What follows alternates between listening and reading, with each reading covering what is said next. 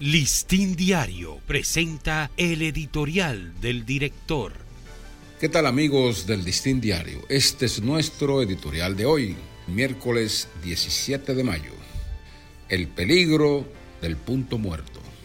Queda bastante claro, nuevamente, que las Naciones Unidas han caído en un círculo vicioso que les impide intervenir en Haití para salvarlo de su crisis.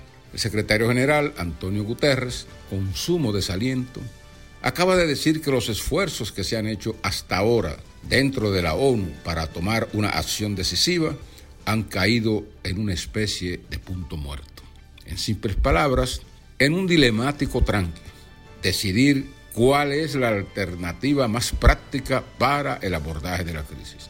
Las naciones poderosas de la comunidad internacional se inclinan por promover una dudosa concertación política entre todos los sectores de ese país para llamar a elecciones, una pura utopía por el momento.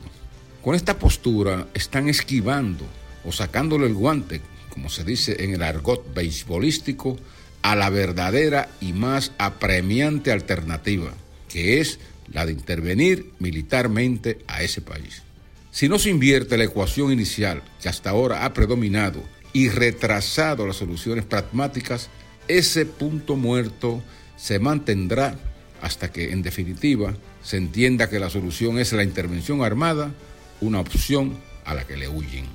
Sin la intervención de una fuerza militar robusta, como la ha definido Guterres y como el mismo gobierno de facto de Haití ha pedido, no será posible forzar el consenso en un ambiente de guerra interna entre grupos intransigentes.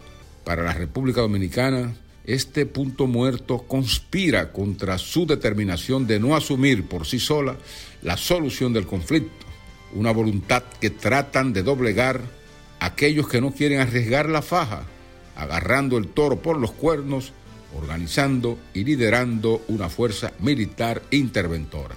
Haití se seguirá desangrando por la violencia y miles morirán por la hambruna o las enfermedades mientras la comunidad internacional, con su indiferencia, francamente hace mutis para echarnos ese muerto encima.